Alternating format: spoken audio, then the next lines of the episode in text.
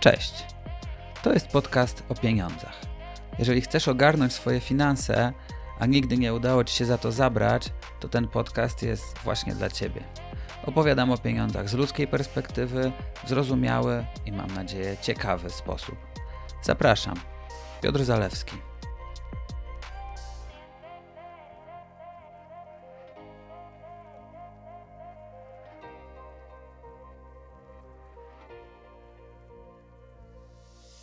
System emerytalny w Polsce jest skomplikowany, a wiele inicjatyw rządzących, delikatnie mówiąc, nie sprawia, abyśmy mu bardziej ufali. Jak więc wykorzystać mocne strony tego systemu na swoją korzyść? I jak zadbać o to, by bezboleśnie odkładać w taki sposób, aby mieć emeryturę znacznie lepszą niż ta minimalna z ZUS? Patrząc na popularność poprzednich odcinków oraz w odpowiedzi na głosy słuchaczek, pozdrawiam, i słuchaczy, wracam do tematu emerytur. ZUS, KRUS, OFE, IKE, IGZE, PPK, PPE, chciałoby się dodać WTF. W Polsce system emerytalny jest szalenie skomplikowany. W tym odcinku postanowiłem go rozłożyć na czynniki pierwsze, uporządkować oraz opowiedzieć, jakie decyzje podjąć i co zrobić, żeby wykorzystać jego mocne strony. A na koniec przedstawię jeden prosty i skuteczny sposób, jak samodzielnie zacząć odkładać, by po latach uzyskać dodatkową, pokaźną kwotę do wykorzystania na emeryturze. Zacznijmy od najważniejszego i dotyczącego właściwie każdego, czyli od ZUS-u. To powszechny obowiązkowy system emerytalny, tak zwany pierwszy filar. ZUS to tak zwany system redystrybutywny, który polega na umowie międzypokoleniowej, w której młodsze pokolenia finansują emerytury starszych.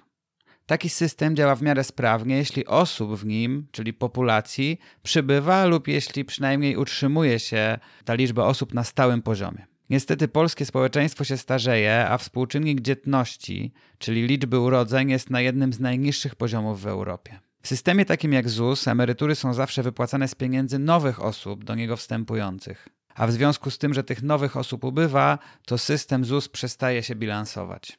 Niektórzy wieszczą, że w związku z tym ZUS upadnie. Ja akurat nie uważam, żeby ZUS miał upaść, bo jest on zabezpieczony pieniędzmi z budżetu państwa. Jednak taki brak równowagi w systemie ma bezpośredni wpływ na obniżenie tzw. Tak stopy zastąpienia, czyli średniej wysokości przyszłych emerytur w stosunku do średniej pensji. Po prostu w tym systemie z roku na rok pieniędzy jest coraz mniej. Do tego wszystkiego ZUS nie jest przejrzysty i zawiera ogromną liczbę niespójności, jak choćby emerytury mundurowe czy współistnienie oddzielnego systemu emerytalnego KRUS dla rolników, do którego pieniądze musi dokładać budżet państwa. Wszystko to sprawia, że rzeczywiście chce się machnąć na ten cały ZUS ręką. Między innymi z tych powodów na ZUS przyjęło się wszędzie i zawsze narzekać. Wielu moich znajomych uważa, że nie ma co liczyć na emeryturę z ZUS i nie interesuje ich, ile i przez jaki czas odkładają do ZUS-u. Chciałbym więc kilka spraw wyprostować i obalić kilka mitów. Po pierwsze, i chyba dość istotne, to ile składki na ubezpieczenie społeczne odkładasz co miesiąc, ma wpływ na to, jakiej wysokości będziesz miał emeryturę. Osoba dobrze zarabiająca i odkładająca składki przez cały wymagany okres będzie miała wyższą emeryturę niż ktoś, kto odkładał bardzo mało i sporo korzystał z tzw. Tak okresów bezskładkowych. No właśnie, bo pewnie słyszałeś o tzw. Tak emeryturze minimalnej. Żeby w ogóle ją otrzymać, trzeba być ubezpieczonym w ZUS przez 25 lat w przypadku mężczyzn i 20 lat w przypadku kobiet. Być ubezpieczonym to nie znaczy, że przez 20 lat odkładasz składki, bo na ten staż ubezpieczenia składają się tzw. Tak okresy składkowe i bezskładkowe. Na przykład ukończone studia pięcioletnie powinny być zaliczone jako pięcioletni czas pracy i jest to tak zwany okres bezskładkowy, bo jeśli przez czas studiów nie podejmowałeś pracy zawodowej, to nie płaciłeś składek. Podobnie gdy na przykład chorowałeś, ale byłeś zatrudniony, to nie są opłacane składki, ale zalicza się to do stażu pracy. Z kolei urlop macierzyński, mimo że nie pracujesz, jest okresem składkowym. Ważne, żeby summa summarum w systemie mieć łącznie nabite 20 lat stażu pracy w przypadku kobiet i 25 lat w przypadku mężczyzn, po to, aby mieć zagwarantowaną emeryturę minimalną. A wynosi ona obecnie 1590 zł brutto, czyli 1350 zł miesięcznie na rękę. I oczywiście jest to bardzo mała kwota, za którą nie da się przeżyć ale jest to też niejako taka kwota gwarantowana. I co bardzo ważne, taka kwota podlega tak zwanej waloryzacji, czyli co roku jest podnoszona, by jej siła nabywcza była taka sama. Czyli na przykład, gdy tak wysoka inflacja jak teraz utrzymywałaby się przez następnych 5 lat, to ta minimalna emerytura wypłacana dzisiejszemu emerytowi będzie wynosić 3,3 tysiąca złotych. Tyle, że będzie można za nią kupić mniej więcej tyle, co za dzisiejsze 1590 złotych. No i druga bardzo istotna rzecz to to, że emerytura z ZUS jest wypłacana do śmierci osoby ubezpieczonej. A co jeśli nie spełni się tego wymogu stażu pracy, czyli sumarycznego czasu trwania okresów składkowych i bezskładkowych, które łącznie dają te 20-25 lat? Wtedy nie otrzyma się nawet emerytury minimalnej, a tylko tak zwaną emeryturę groszową. I w tej sytuacji jest obecnie w Polsce nawet kilkaset tysięcy osób. I myślę, że jak żałośnie by nie brzmiały te minimalne emerytury z ZUS, to lepiej zapewnić sobie taką emeryturę minimalną niż skończyć z emeryturą groszową. Kolei, jeżeli przez całe swoje zawodowe życie odkładałeś większe kwoty na ubezpieczenie społeczne, na przykład byłeś zatrudniony na umowę o pracę z niezłą pensją, to twoja emerytura będzie znacznie wyższa od minimalnej. I nawet można coś takiego policzyć. ZUS wylicza emeryturę na podstawie odłożonych składek i przewidywanej przez Główny Urząd Statystyczny długości życia. Gdybyś na przykład dzisiaj w wieku 60 lat przeszła na emeryturę i miała odłożone w ZUS 800 tysięcy złotych, to twoja emerytura wyniosłaby 3150 zł brutto, czyli 2670 zł na rękę. Dzięki mechanizmowi corocznej waloryzacji, która działa w przypadku zgromadzonych środków na koncie ZUS, trochę podobnie jako procent oprocentowanie w banku, taka kwota jest spokojnie do osiągnięcia przez osobę średnio zarabiającą. No i jasne, to nadal nie są kokosy, ale jednak znacznie lepiej jest otrzymywać co miesiąc ponad 2,5 tysiąca złotych niż emeryturę minimalną, która na rękę wynosi 1350 złotych. Na wysokość emerytury z ZUS wpływa też późniejszy moment przejścia na nią. Polsce wiek emerytalny to obecnie 60 lat dla kobiet i 65 lat dla mężczyzn. Każdy kolejny rok pracy po pierwsze zwiększa odłożoną kwotę ze składek, a po drugie poprawia sposób wyliczania emerytury, bo brutalnie mówiąc, mniej czasu zostało w ramach przewidywanej długości życia, która obecnie jest oszacowana na 82,5 roku. Statystycznie więc mężczyźni otrzymują wyższą emeryturę nie tylko dlatego, że przez znaczną część życia zarabiali więcej od kobiet, ale także dlatego, że ich staż pracy i odkładania składek do ZUS było 5 lat dłuższy, a ich przewidywana długość życia od momentu przejścia na emeryturę jest krótsza. Między innymi dlatego wielu państwom zależy na opóźnieniu obowiązkowego momentu przejścia na emeryturę. W Polsce przed obniżeniem wieku emerytalnego wynosił on 67 lat dla kobiet i dla mężczyzn. To, ile już odłożyłaś i jakiej możesz się spodziewać emerytury z ZUS, można łatwo zobaczyć, logując się do systemu ZUS Online, a konkretnie do czegoś, co nazywa się PUE. Nie wiem, co to dokładnie oznacza. I tam w sekcji ubezpieczony można znaleźć kalkulator emerytalny, który wskaże, jaką szacunkowo będziesz otrzymywała emeryturę z ZUS w przeliczeniu na dzisiejsze pieniądze. Tu warto dodać, że te pieniądze, które widać w kalkulatorze, są w pewien sposób wirtualne. To znaczy jest zapisane, ile udało ci się odłożyć, ale tak naprawdę te pieniądze, które faktycznie wpłaciłeś do ZUS, zostały już wypłacone obecnym emerytom. A ZUS to nie jest jedyny powszechny system emerytalny, bo żeby sprawę skomplikować, poza ZUS działa jeszcze KRUS, czyli Kasa Rolniczego Ubezpieczenia Społecznego. Ten system, jak sama nazwa wskazuje, skierowany jest głównie do rolników. I tam składka na ubezpieczenie jest znacznie niższa niż w ZUS-ie i zależy od hektarów posiadanej ziemi rolnej, ale generalnie prawie zawsze ta składka będzie bardziej atrakcyjna niż w ZUS-ie. Między innymi z tego powodu wielu przedsiębiorców chciałoby przenieść swoje ubezpieczenie do KRUS-u, no bo gdy podstawowa składka w ZUS-ie na wszystkie ubezpieczenia wynosi przedsiębiorcy około 1500 zł, w KRUS-ie będzie to niecałe 200 zł miesięcznie. ZUS i KRUS tworzą więc podstawowy, obowiązkowy system emerytalny w Polsce. Pierwszy filar. Jest on mocno skomplikowany i niestety coraz mniej sprawiedliwy, między innymi poprzez de facto oddzielne podsystemy dla różnych grup uprzywilejowanych. Są to choćby służby mundurowe, które mogą przejść na emeryturę wcześniej. Są to sędziowie i prokuratorzy, którzy mają gwarancję otrzymania emerytury w wysokości 75% pensji, czy też emerytura nauczycielska, która jest przyznawana na trochę innych zasadach niż normalna emerytura. W tym wszystkim brak z kolei specjalnych wersji emerytur dla choćby pielęgniarek czy ratowników medycznych. No więc tak, emerytury z ZUS są niskie i będą niskie. Tak zwana stopa zastąpienia, czyli to, jaki procent Twojej średniej pensji wyniesie emerytura, będzie prawdopodobnie oscylować w okolicach 30%, co jest bardzo kiepskim wynikiem, jeśli chodzi o Europę. Przyjmuje się, że ten wskaźnik powinien mieć co najmniej 70%, żeby emerytura była komfortowa. Jak więc widzisz, właściwie nie ma wyjścia i trzeba zacząć odkładać samodzielnie na emeryturę. Jednak emerytura z ZUS ma też swoje niewątpliwe plusy. Przede wszystkim jest co roku waloryzowana, czyli zawsze utrzymuje swoją wartość, a to prawie nieosiągalne, gdy gromadzi się pieniądze indywidualnie. Co więcej, emerytura z ZUS jest wypłacana do końca życia, trochę tak jakby zgromadzony kapitał był nieograniczony. Warto też pamiętać, że środki zgromadzone w ZUS nie są w żaden sposób dziedziczone. Podsumowując ten wątek o ZUS, ja bym traktował emeryturę z ZUS jako bazę, o którą warto się zatroszczyć, czyli w planie minimum spełnić te wymagane 20-25 lat stażu pracy, by zagwarantować sobie wypłatę minimalnej emerytury. W Polsce działa też w szczątkowej formie tzw. Tak drugi filar emerytalny, czyli otwarte fundusze emerytalne, w skrócie OFE. OFE powstały pod koniec XX wieku i były obowiązkowe dla osób urodzonych po 1968 roku. Pieniądze gromadzone w OFE są zarządzane przez tzw. Tak powszechne towarzystwa emerytalne i miały za zadanie odciążyć ZUS i wprowadzić odkładane przez Polaków pieniądze na rynki kapitałowe.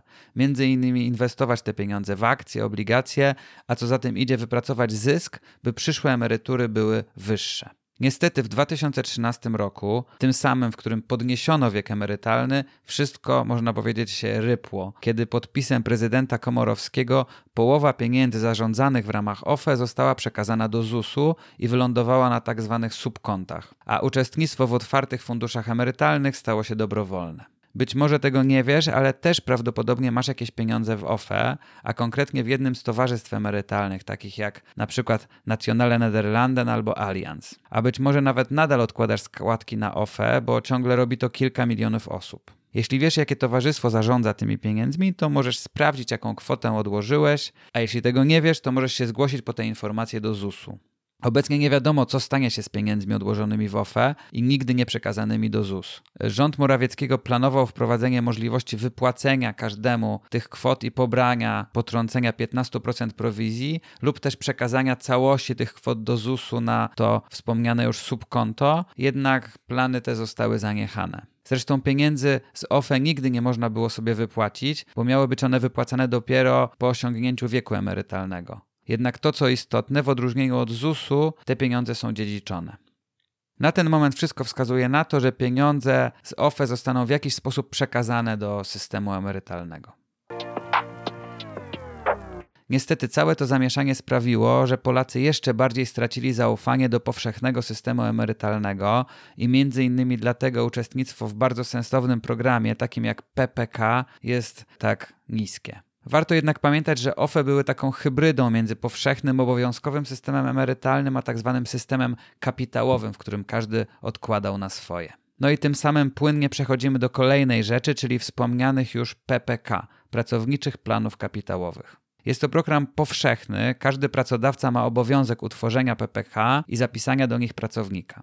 Każdy pracownik, czyli na przykład ty, może się z takiego programu jednak wypisać, składając prostą deklarację w swojej firmie. Jednak po roku znowu jest automatycznie do PPK zapisywany, a potem, jeśli znowu zrezygnuje, ponownie jest automatycznie zapisywany, tyle że po czterech latach. Jak już wspominałem w odcinku czwartym podcastu o pieniądzach, PPK zostały stworzone m.in. w oparciu o wiedzę z zakresu ekonomii behawioralnej, czyli w ten sposób, żeby zmusić nas do odkładania na emeryturę. Bo jak wynika z badań, ludziom samym z siebie trudno jest zacząć odkładać. Podobne do PPK programy działają z powodzeniem m.in. w Wielkiej Brytanii czy Nowej Zelandii. W PPK pracownik wpłaca 2% pensji, do tego pracodawca dorzuca dodatkowe minimum 1,5%, jednak może to być więcej. Pracodawca może dorzucać nawet 4% i do tego wszystkiego dokłada się jeszcze państwo, oferując m.in. opłatę powitalną i nagradzając za regularne oszczędzanie kwotą 240 zł rocznie. Pieniądze odłożone w PPK są zarządzane przez różne instytucje finansowe,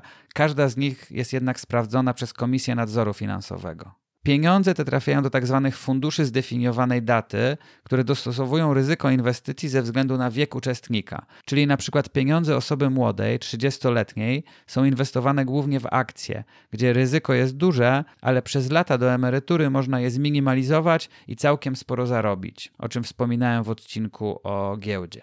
Z kolei fundusze osób starszych są inwestowane przede wszystkim w stabilniejsze obligacje.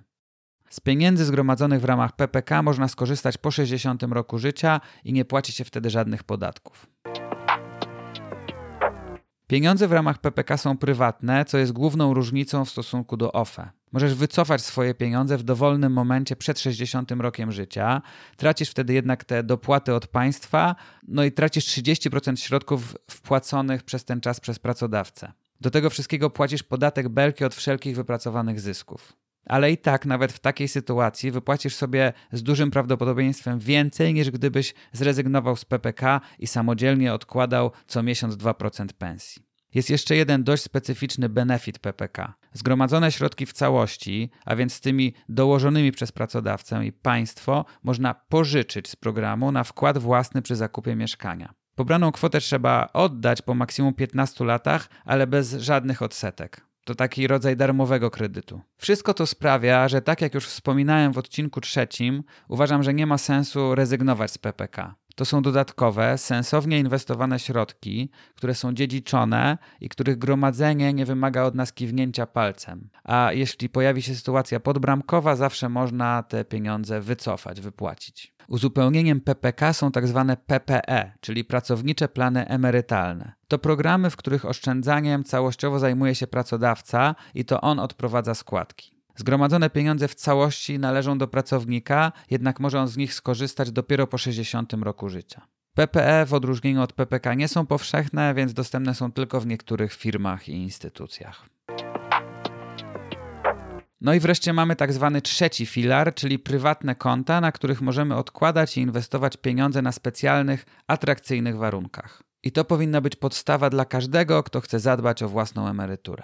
Główne konto tego typu to IKE, czyli indywidualne konto emerytalne. Każda osoba może mieć tylko jeden rachunek IKE, ale za to może zdecydować, w jakiej instytucji go zakłada. Można więc mieć IKE na przykład w banku, towarzystwie funduszy inwestycyjnych, towarzystwie ubezpieczeniowym czy domu maklerskim. IKE jest po prostu taką otwartą opcją do samodzielnego oszczędzania i inwestowania na preferencyjnych warunkach. Jak pewnie wiesz, od wszelkich oszczędności i inwestycji pobierany jest tzw. Tak podatek od zysków kapitałowych, inaczej nazywany podatkiem belki. W przypadku IKE, gdy zdecydujesz się wypłacić środki po 60 roku życia, tego podatku nie płacisz. I to uniknięcie 19% podatku daje ogromną pozytywną różnicę w wypracowanych zyskach. Co więcej, środki WIKE są dziedziczone, a wiele instytucji finansowych oferuje w ramach IKE znacznie bardziej atrakcyjne produkty, za których obsługę liczy sobie mniej niż w wypadku ich standardowych wersji. Do tego IKE jest bardzo elastyczne. Można w dowolnym momencie wcześniej wypłacić środki, tylko wtedy wiąże się to z zapłatą podatku belki. Można też przenieść swoje IKE do dowolnej innej instytucji. Celem IKE jest skłonienie do regularnego oszczędzania, dlatego co roku definiowany jest nowy limit środków, które można na takie konto wpłacić. W tym roku jest to 20,8 tysiąca złotych i jest to co roku trzykrotność średniego wynagrodzenia. Żeby skorzystać z przywilejów podatkowych IKE, należy też odkładać na rachunek co najmniej przez 5 lat kalendarzowych. Jednak te lata nie muszą następować po sobie. Z kolei IGZE indywidualne konto zabezpieczenia emerytalnego. To oferta uzupełniająca IKE, która daje atrakcyjne przywileje podatkowe, tak zwaną ulgę podatkową IGZE. Środki wpłacone na IGZE można sobie na bieżąco odliczyć od podatku i oszczędzić w ten sposób od kilkuset do nawet prawie 4000 zł rocznie. Wszystkie pieniądze zgromadzone i zainwestowane w ramach IGZE można wypłacić po 65 roku życia, a nie 60 jak w przypadku IKE i wtedy pobierany jest stały 10% podatek. IKEA jest na tyle atrakcyjną ofertą, że warto zainteresować się nią jak najszybciej. Jeżeli nie masz pomysłu na co odkładać, to teraz przedstawię jeden prosty pomysł. IKE można założyć w ramach obligacji skarbowych Skarbu Państwa. Jeżeli nie wiesz, czym są obligacje skarbowe indeksowane inflacją, to koniecznie wysłuchaj odcinka 9 o obligacjach skarbowych. W ramach takiego konta obligacje IKE możesz wybrać, jakie obligacje kupować. Ja zdecydowałem się na dziesięcioletnie emerytalne oszczędnościowe obligacje skarbowe. Długa nazwa. Obecnie oprocentowane są one na 7,25%, czyli tak jak najlepsze konta oszczędnościowe, a od drugiego roku i w kolejnych latach będą już indeksowane inflacją z nadwyżką 1,25%. Czyli że od drugiego roku zawsze wypłacają one więcej niż inflacja. Do tego odsetki w takich obligacjach są kapitalizowane, czyli każdego roku kwota bazowa jest powiększana o wypracowany zysk. Działa więc tutaj procent składany. Jeżeli zdecydujesz się na taki zakup i złożysz tajemniczo brzmiące DNOS, czyli dyspozycję nabywania obligacji skarbowych, to wystarczy, że będziesz co miesiąc przelewał pieniądze na swój rachunek IKE obligacje, a system automatycznie zakupi dla ciebie wybrany typ obligacji. Żeby tak się działo, wystarczy ustawić sobie automatyczny comiesięczny przelew bankowy ze swojego konta na rachunek IKE obligacje. A jeżeli w przyszłości zdecydujesz się na inny sposób odkładania środków, na przykład bardziej ryzykowny, bo nabędziesz trochę wiedzy o inwestowaniu, to zawsze możesz przenieść konto IKE do innej instytucji wraz ze wszelkimi odłożonymi i wypracowanymi do tej pory środkami. No i jeszcze pozostaje pytanie, ile co miesiąc odkładać. Generalnie im więcej, tym lepiej i im wcześniej, tym lepiej, bo wtedy lepiej działa procent składany. Można przyjąć taką zasadę, że dzieli się swój wiek przez pół i tyle procent odkłada. Czyli, że na przykład, jeżeli masz 30 lat, to 15% kwoty Twojej pensji brutto powinieneś odkładać na emeryturę. Sam ZUS to około 10% odkładane przez Ciebie co miesiąc, a PPK, jeżeli się nie wypisałeś, to 2%. W takiej sytuacji odkładałbym indywidualnie co najmniej 3-4%. Czyli na przykład przy średniej krajowej wynoszącej 7,5 tysiąca brutto odkładałbym co najmniej 225 zł miesięcznie, a jeśli dostałbym podwyżkę, to odpowiednio więcej. Uf, było tego sporo. Jednak nie ma się co zrażać, warto korzystać z tego, co oferuje nam polski system emerytalny. A więc w przypadku ZUS-u przede wszystkim upewnij się, jaką składkę na ubezpieczenie społeczne odkładasz co miesiąc i czy jesteś na dobrej trajektorii, by wypracować 20 czy 25 lat stażu pracy, aby przynajmniej zagwarantować sobie emeryturę minimalną. Nie licz jednak na to, że sama emerytura z ZUS wystarczy ci na godne życie. Jeżeli zrezygnowałeś z PPK, to za rok nie popełniaj tego błędu. Warto tam odkładać, bo jest to system, w którym otrzymujesz dodatkowe pieniądze od pracodawcy i od państwa i dodatkowo te pieniądze są sensownie inwestowane. ZUS i PPK razem powinny ci już zapewnić solidną bazę. Przede wszystkim jednak zabierz się za samodzielne odkładanie i otwórz indywidualne konto emerytalne. Odkładaj tam stałą kwotę co miesiąc, najlepiej w sposób zautomatyzowany. W przypadku niektórych IKE będzie to wymagało dodatkowych działań z twojej strony, jednak na przykład w wypadku zakupu obligacji skarbowych w ramach konta IKE Obligacje jest to działanie w pełni automatyczne. Im wcześniej podejmiesz te działania, tym lepiej dla Ciebie i Twojej emerytury. Dzięki za wysłuchanie tego odcinka. Jeżeli uważasz, że jest przydatny, to podziel się nim ze znajomymi. Oceń też proszę mój podcast w Spotify. Pisz do mnie na adres piotr.zalewski.outlook.com. Do usłyszenia za tydzień, w długi weekend, na który przygotowuję temat troszkę lżejszy niż dziś.